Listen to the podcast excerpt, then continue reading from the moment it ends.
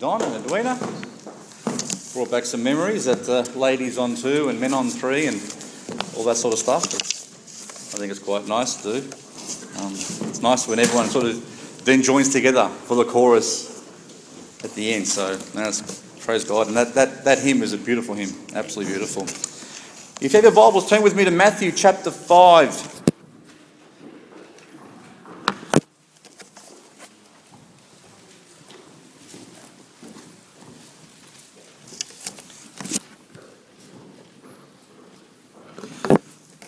Chapter 5, we'll read from verse 3 to 12 this morning.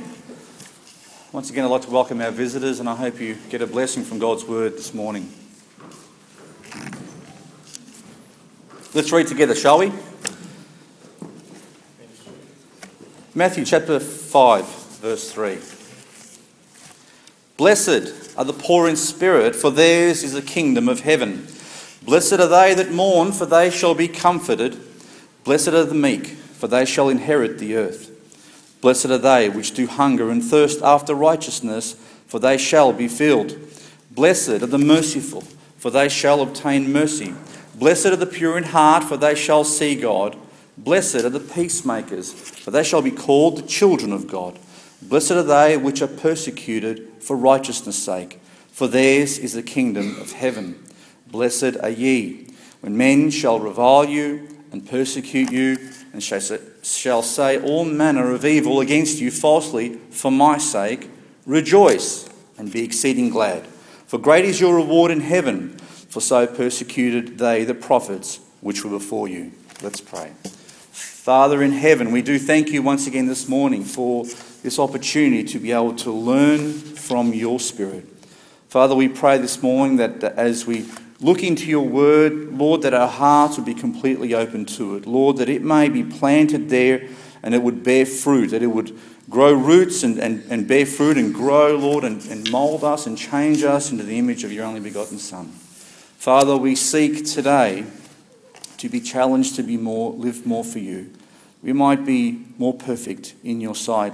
Father, that we would be your children and that we would do those things and walk those paths which you have for us. And Father, we thank you for this church. We thank you for the wonderful fellowship that we have. But first and foremost, we thank you for the wonderful salvation which we share, which was given to us at Calvary. We ask that uh, you'd be glorified through this service and in this sermon. In Jesus' name we pray. Amen. This is the second uh, sermon now in a series of sermons that I'll be delivering on um, what we call the Sermon on the Mount. And as I mentioned last week, the Sermon on the Mount is the, long, the single longest uh, discourse that Jesus gives at any one time. It's, it's, three chapters long, and he gives it in one sitting.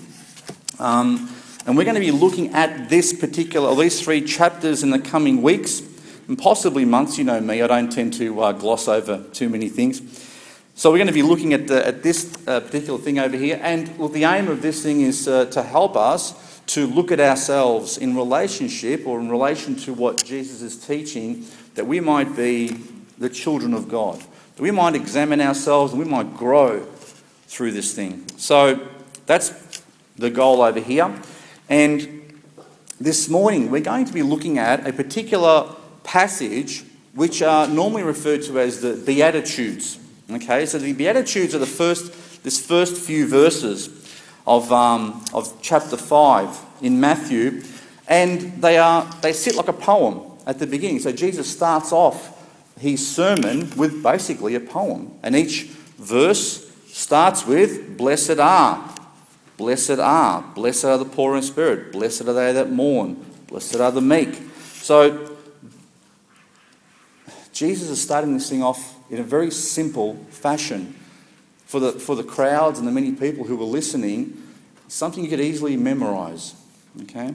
Um, when I think of the Sermon on the Mount, I think of, uh, it reminds me of other um, documents that, that men put together which form the foundation for either a society or a particular philosophy or belief. And this is, in a sense, Jesus' Magna Carta. This is his this is his foundation stone for what the kingdom of heaven is like.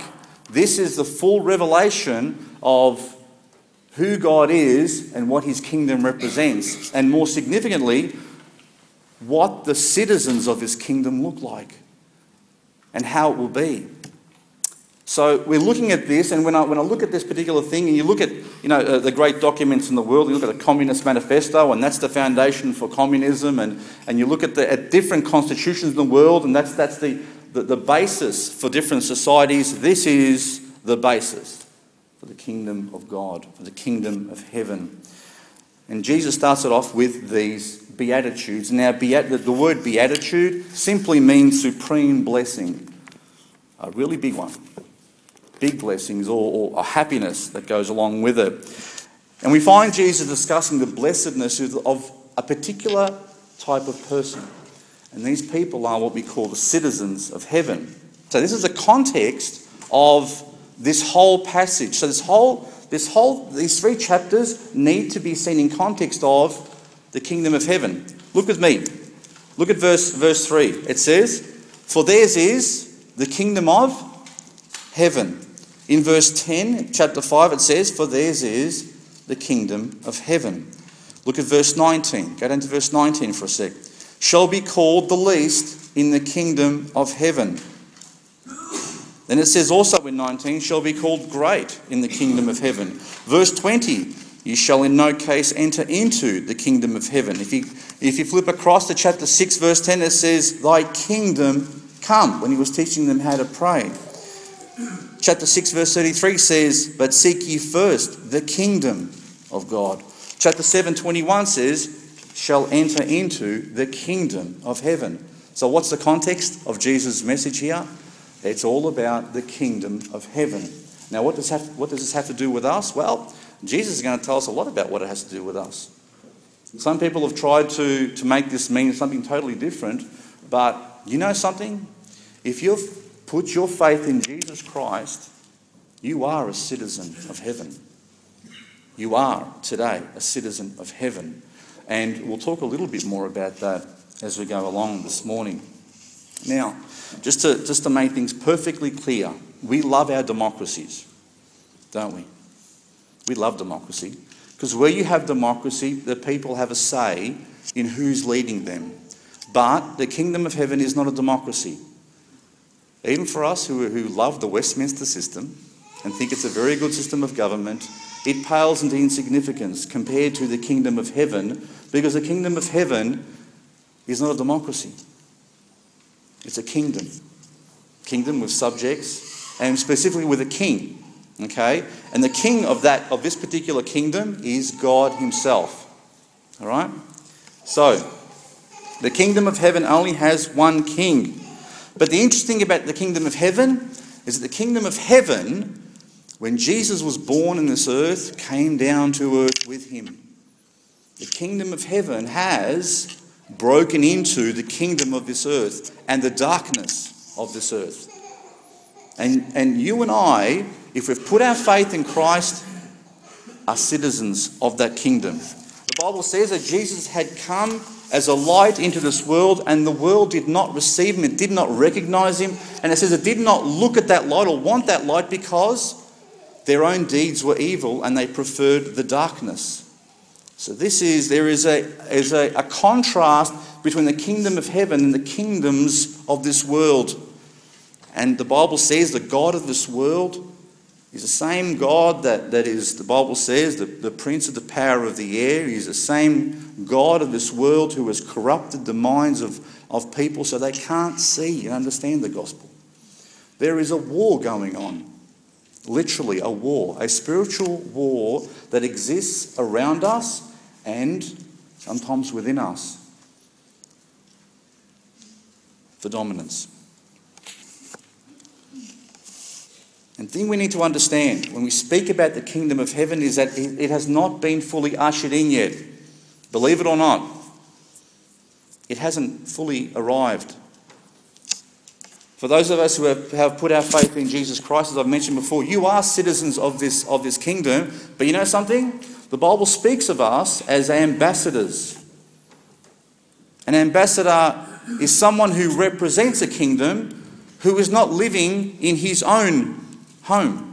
who is not living in the country that he represents. In fact, he has gone out of his country in a different country. He now represents another country. Do you understand how, what the, what the, what the, uh, the picture is here?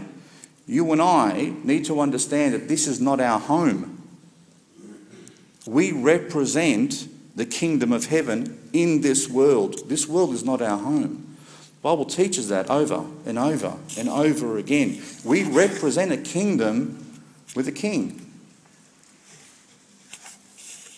And we need to understand that the way we behave is a reflection on our king and on the kingdom. The way people see us and what we do will form in their mind what type of kingdom we represent. And this is why we also pray for this kingdom to come. Thy will be done, thy kingdom come. It hasn't arrived yet. But we pray for the day when Jesus Christ returns to this earth and he takes up his throne on this in this world and he becomes the king of this world as well. And at that point, the kingdom of heaven, the kingdom of, or this world are united and become one. The kingdom of heaven will be the kingdom of this world. We have much to look forward to. But the Bible says that the kingdom of heaven is accessible to, to men now. It's not something that is far away that people don't have access to. In fact, God's uh, immigration service is, is working overtime. The doors are fully open. And any man and woman that chooses to become a citizen of this, of this kingdom can do so.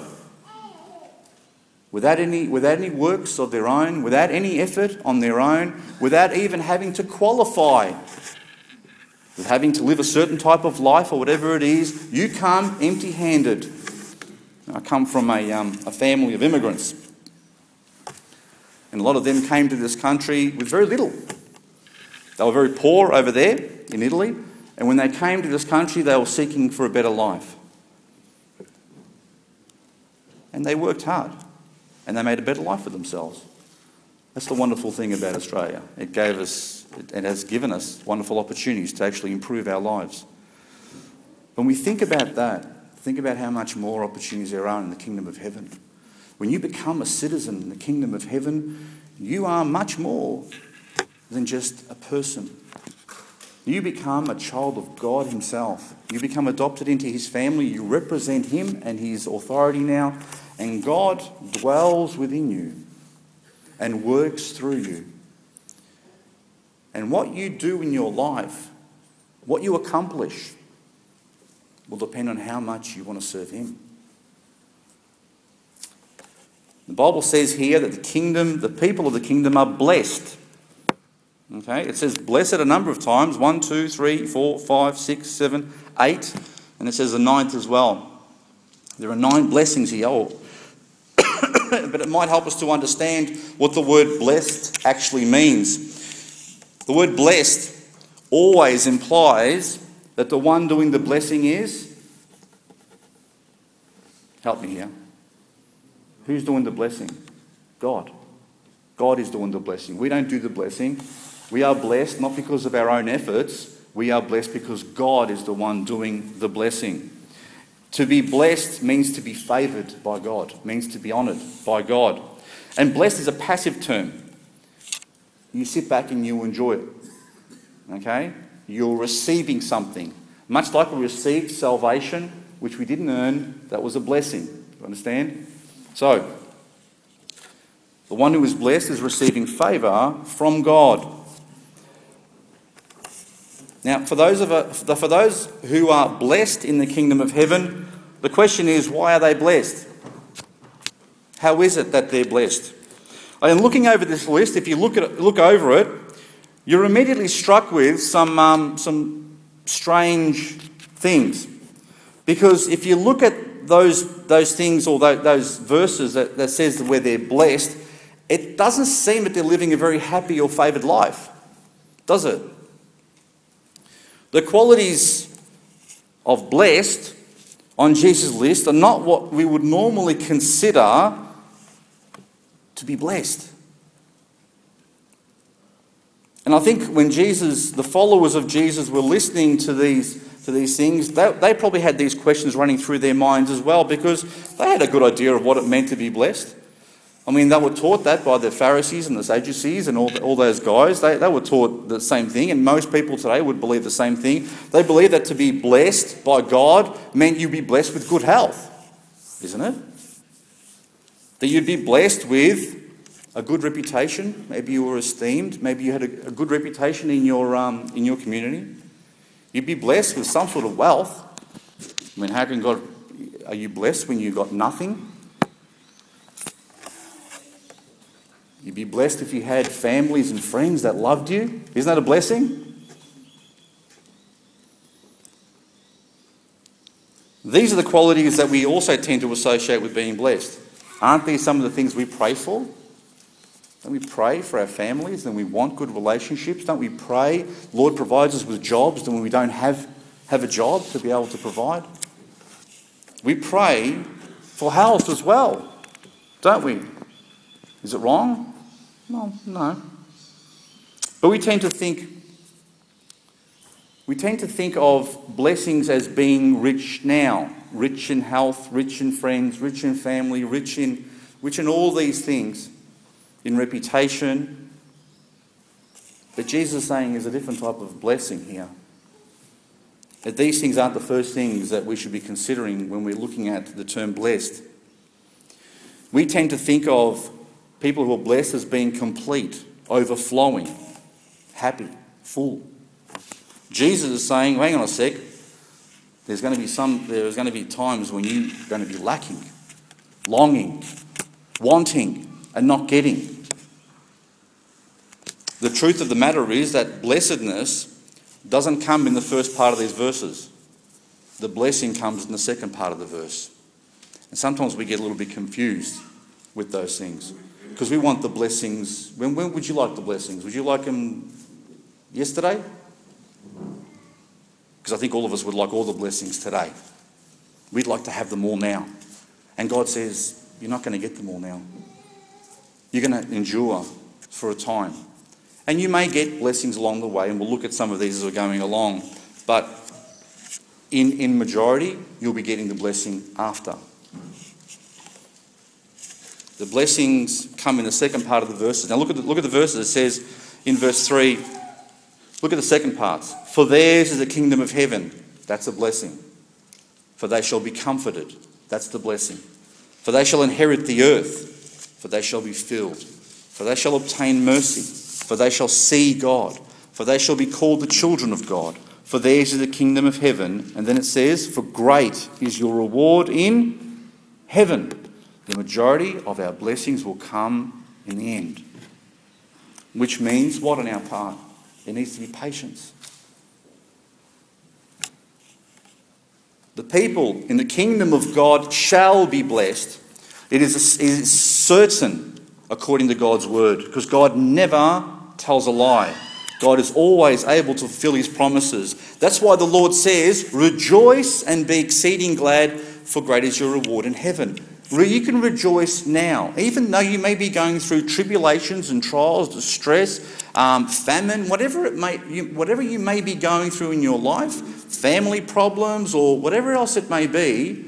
You can still rejoice now. Because if, if you are a citizen, and we'll look at this now as we're going through it, if you are a citizen of heaven, you have much to look forward to. Much. If you endure all these things, understand that God has not abandoned you. Sometimes it seems when we go through difficult times that God doesn't love me anymore. Oh, God loves you. God, God's not like us, who tend to switch off and on and off and on, depending on our circumstances. God isn't affected by circumstances. God isn't affected by his emotions. God isn't affected by outward forces. God's constant and we can trust in His love because it never fails, regardless of what we do. Regardless of who we are, God continues to love and He continues to do good to us. The people of the kingdom realize their longings, the things that we sometimes long for, can't be satisfied with things in this world. They can't. We can want certain things, we can desire things, things that God has planted within our hearts, and we need to understand that those longings can't be found in this world. What we do understand is that they will be realized later on. And in many cases, God will give us tastes of that blessing during our lives as well.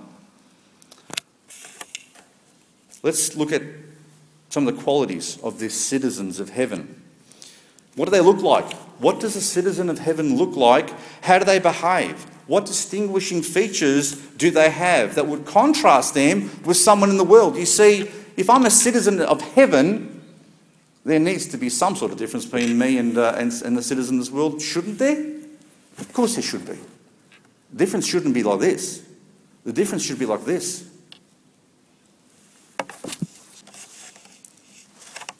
Before we look at these distinguishing features, I want you to understand something very important here. A very important point. That the citizens of this kingdom don't just possess some of these attributes, not just some.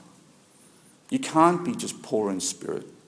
You can't just be merciful. You can't just be or have a two or three out of, out of eight. There's about eight of them here. You can't have four out of eight and get a pass mark. It ain't work like that. The Bible teaches us that the citizens of heaven have all these things. This is what epitomizes them. In other words, look at this.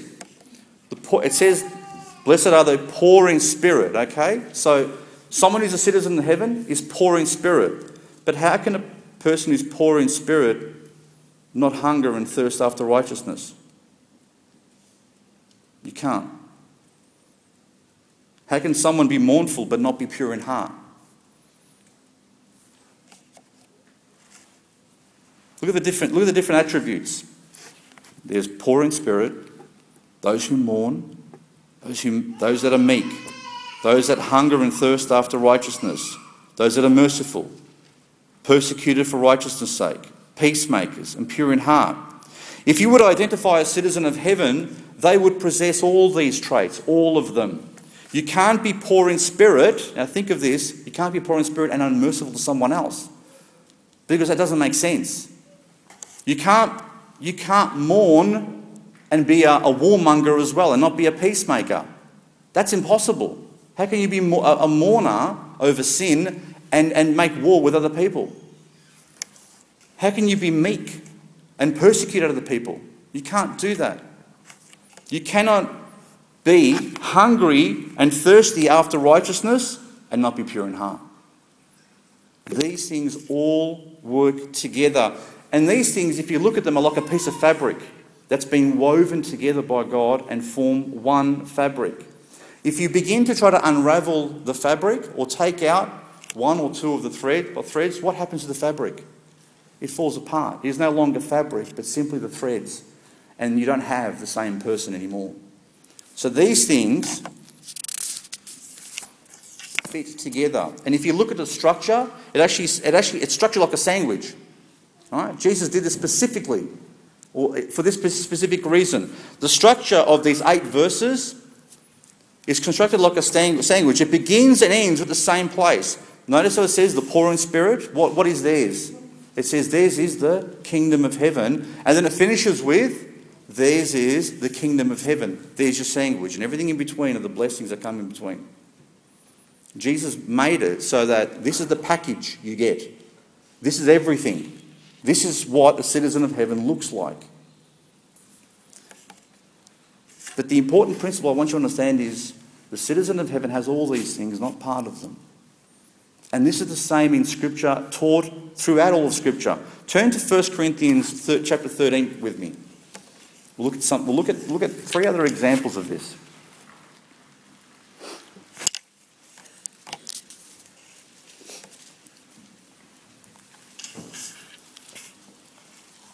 1 Corinthians chapter 13, we'll look at verse 4, 5, 6, and 7.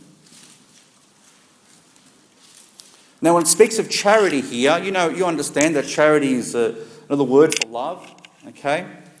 Charity, look at the definition of charity. It suffereth long and is kind. Charity envieth not. Charity vaunteth not itself, is not puffed up, doth not behave itself unseemly, seeketh not her own, is not easily provoked, thinketh no evil, rejoiceth not in iniquity, but rejoiceth in the truth, beareth all things, believeth all things, hopeth all things, endureth all things. Can I ask you a question? What is love? Is it some of those or is it all of those? It's all of them. You can't, you can't be suffereth long, which means to be patient, and then not be kind. You can't uh, envy not, but then puff yourself up at the same time. It's all a package deal. True love has all these things built into it. You can't separate it. You can't say, I'm going to be kind one day, but be puffed up the next day. That's not love. Because love has all these things, it doesn't separate them. It's those things that picture what love is. Turn to Galatians chapter 5 with me. We'll look at another example. Galatians chapter 5, verse 22.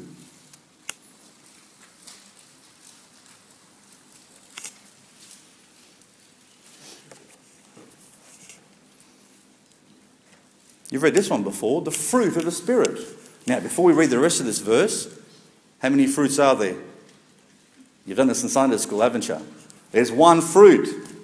There aren't many fruits, there's only one. But it says that the fruit of the Spirit is love, joy, peace, long suffering, gentleness, goodness, faith, meekness, temperance.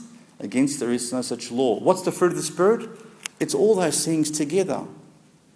Is it some of those things? No. Because the genuine fruit of the Spirit is all those things encompassed into one. It's a package deal. You can't separate one from the other and say, "Hey, look, I, look, I'm, um, look, I've, I've got joy, but now long suffering. I'm not a very patient person.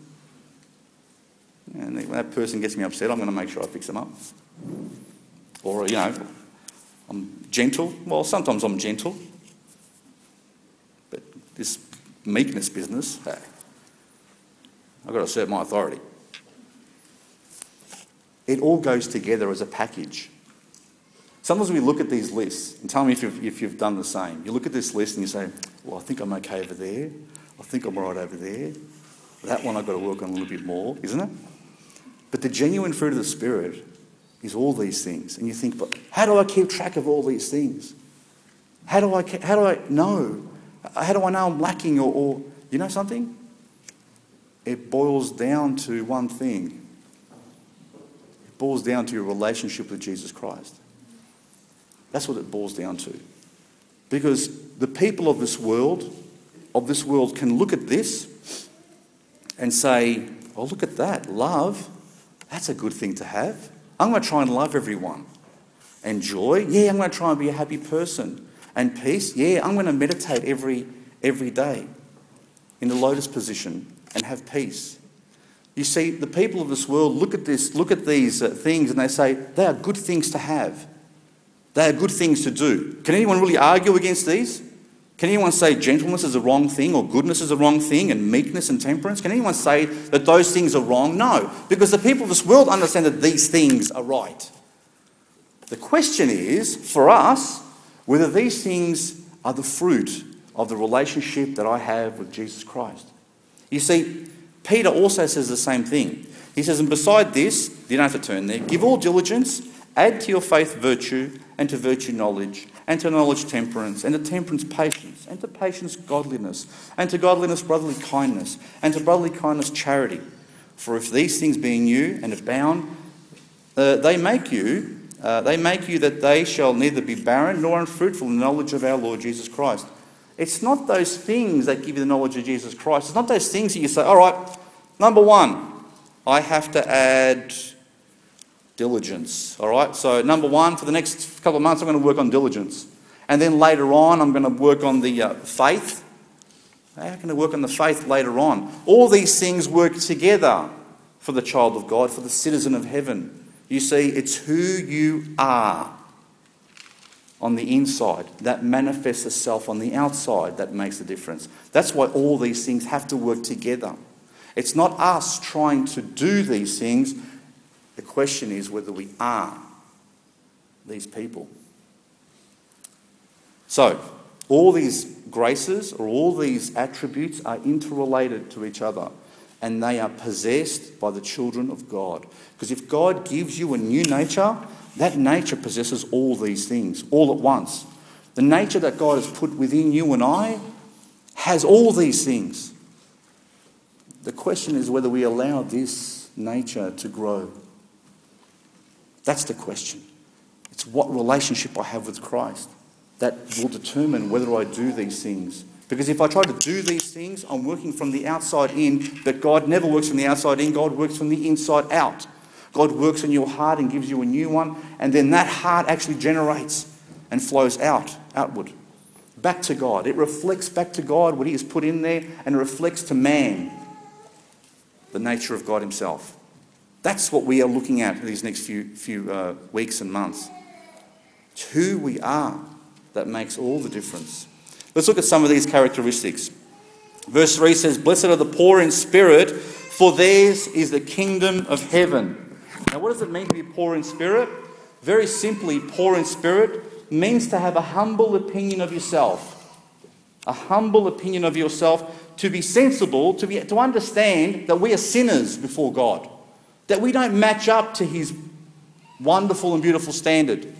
We are far short of that. We have no righteousness of our own to, be, uh, to, be, to boast in. All, all we can do is rely on the mercy of God, convicted by our own spiritual poverty. This is what being poor in the spirit means. We understand we are spiritually poor in ourselves. Everything that, that's good within us, God has put there. We have nothing to offer God. Turn to Luke chapter 18, verse 10 with me for a moment. It's probably one of the most exact examples we can look, we can uh, see about what it means to be poor in spirit.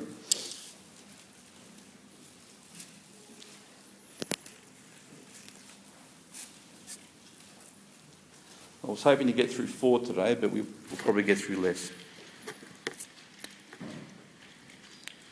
Luke chapter 18, verse 10. It says, Two men went up into the temple to pray, the one a Pharisee and the other a publican. The Pharisee stood and prayed thus with himself God, I thank thee that I am not as other men are, extortioners, unjust, adulterers, or even as this publican. I fast twice in the week, I give tithes of all that I possess. And the publican, standing afar off, would not lift up so much as his eyes unto heaven, but smote upon his breast, saying, God, be merciful to me, a sinner. I tell you, this man went down to his house justified rather than the other. For every one that exalteth himself shall be abased, and he that humbleth himself shall be exalted. Do you see the picture of what poor in spirit means? That's exactly what it means. I couldn't explain it any better than that. that doesn't need any more explanation, I don't believe. Isaiah chapter 57, verse 15 says, For thus saith the high and lofty one that inhabiteth eternity, whose name is holy. I dwell in the high and holy place, with him also that is of a contrite and humble spirit, to revive the spirit of the humble and to revive the heart of the contrite ones. That's who God is looking for. That's the heart that God can work with. The proud heart, the heart that thinks that he has something to offer God, the one that thinks that I'm going to come to God and God's going to be impressed with who I am and what I do, is the one that God can't work with, the one that God can't inhabit. God needs a broken heart to work with. God doesn't work with a heart of stone. You may have noticed already that this very first, this very first um, quality is required before someone can come to a saving knowledge of Jesus Christ. No one will ever accept what was done for them at Calvary if they think they're good enough to get to heaven on their own. The very first thing you need to understand is that you are a sinner before you will accept Christ. The first thing you need to understand is that you need to be broken before God before He can come and heal you. Unfortunately, we live in a society and our churches are filled with people who are the exact opposite. You see, I'm, I'm, I'm strongly of the opinion that we live in what we, we would call the Laodicean age. The Laodiceans were neither hot nor cold. They were rich in many ways, but they were poor. And they never, they never really believed. And Jesus says, I'm going to spew you out of my mouth because you're not really part of me. We're having a discussion with uh, one of the fellows over here. I won't, I don't embarrass, won't embarrass him or anything like that. Anthony, sorry, I won't embarrass him. We're talking about whether these were genuine Christians or not. Were these people genuine Christians? Well, I know when I know that the Bible says that we are the hands and feet, and we, we are the body of Christ in this earth. When you, when you eat something, though, that's poisonous. When you ingest something and it goes then into your stomach and it begins to be digested, but it ain't good for you, what does your body want to do to it? It wants to get rid of it. In other words, it wasn't right in the first place.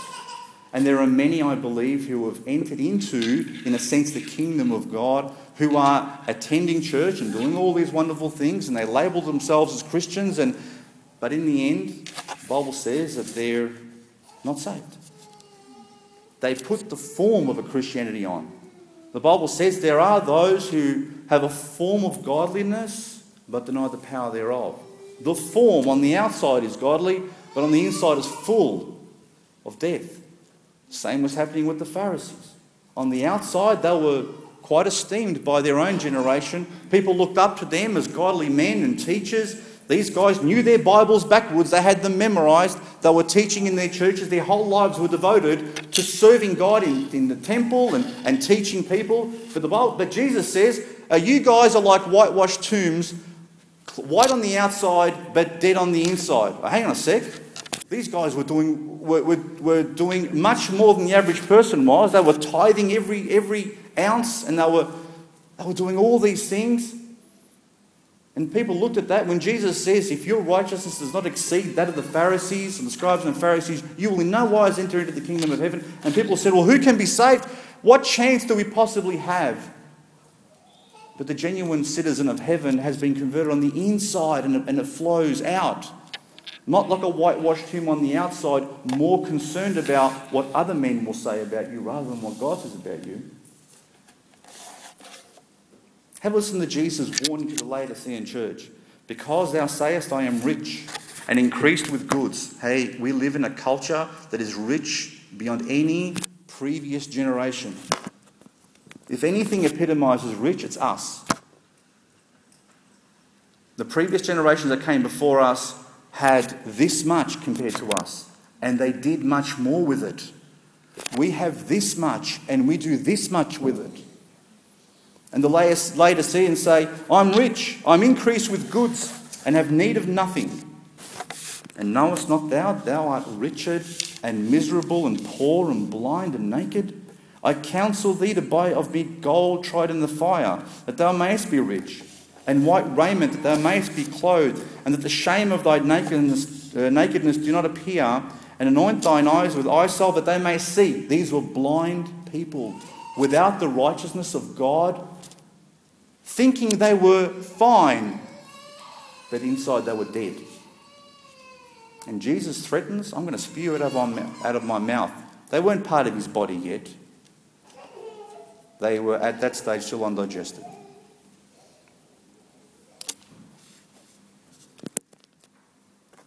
And I think I'll close it with that one there this morning. I wanted to do four this morning. Hey, you know me.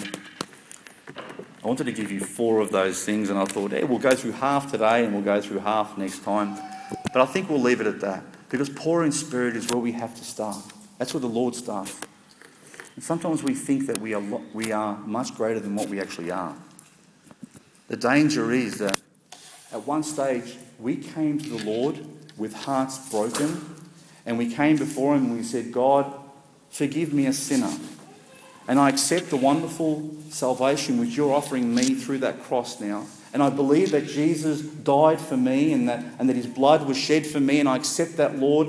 And I, and I ask you to forgive my sins and, and, to, and to make me your child. And we said that and we, we had our hearts broken. And many of us cried when we did that. And we found ourselves years later down the track where their hearts disappeared. The heart's no longer there. The broken spirit before God is no longer there. And what we've done is, through, throughout the years, the devil's had, had a good job, or done a very good job of actually convincing us that we are somehow good enough, that we have all it takes, that we don't need to be broken before God anymore. We are, we are great in our own eyes. So let's examine ourselves this week. You know what I would love? I would love as we work through these things that we would memorize these verses. There is a, there is a, a deep um, benefit from having the Word of God hid within your heart. And my desire for us over the, over the coming uh, weeks is to understand listen, it's really for us to understand ourselves. That's the goal. Because I'm convinced the heart is deceitful above all things, and God tells me that. So I can convince myself and deceive myself for years and years without even knowing it. And there's an illustration that, that we watched this the other day, and we watched a, watched a wonderful movie which was uh, quite convicting. And he said, illustration he gave was this he said, he was driving down the highway seeking to go to a particular place. And as he was, as he was driving down, this is hours and hours of driving, he said he got to a place that wasn't the place he was meant to be. Instead of arriving at a particular city, he arrived, at a different city which was still more than one hour away from the city he was supposed to be at. And he realised that somewhere along the way, the road that he was on split. And instead of taking one road, he took the other road, which brought him to a place that was different to the one he had intended to go to. And the challenge that he had, or that he, that he gave, is that there, he believes there are many Christians in this world who have cranked the music up in their car, Christian music maybe, You've got the Jesus bumper sticker at the back, you know, and everything is rolling along just fine. You put it in cruise control, and I've got everything I need, everything's just fine. I know where I'm going, but you're not really paying attention to the signs. And before you realise it, way down the track, and sometimes too late, you realise you've wasted years and years of your life because you haven't been on track. You end up at a destination that was totally different to where God wanted you to be. Because all the while, you thought within yourself, I'm fine. Everything's great. I don't need to look at myself. I know what I'm doing. But how many times do we convince ourselves that we're fine? How easy is it to point the finger at everyone else and say, look at the mistakes and that guy over there, and look how many mistakes. Are. Thank God, thank you, Lord, that I'm not like him or I'm not like her. Thank you, Lord, that I go to church every Sunday morning and, you know, and I do this and I do that. Thank you, Lord, that I'm like that. That's not where the answer is. The answer is to understand that each and every day that we need to come before God humbly, understanding that every breath that we have was given to us as a gift and we need to honour Him with that breath. Let's remember that anything good in us was only put there by Him. And let's seek to live lives that honour our, our Lord and our Saviour. If you don't have a relationship with Jesus Christ today, you can't be a kingdom of you can't be a citizen of heaven. You can't. And as much as you try to do these things, as much as you try to love everyone else, and as much as you try to, to do all these works, the Bible says that they only become filthy rags to God. There is nothing really to show because our love really pales in insignificance compared to God's love. Our meekness is really not meekness at all. But the only chance, the only thing you can do, is to accept the new nature that God has ready to give you. And He's ready to plant that in your heart. And then what you do is you say, Thank you, Lord. And you ask Him for the grace that that would grow. God bless you. Thank you.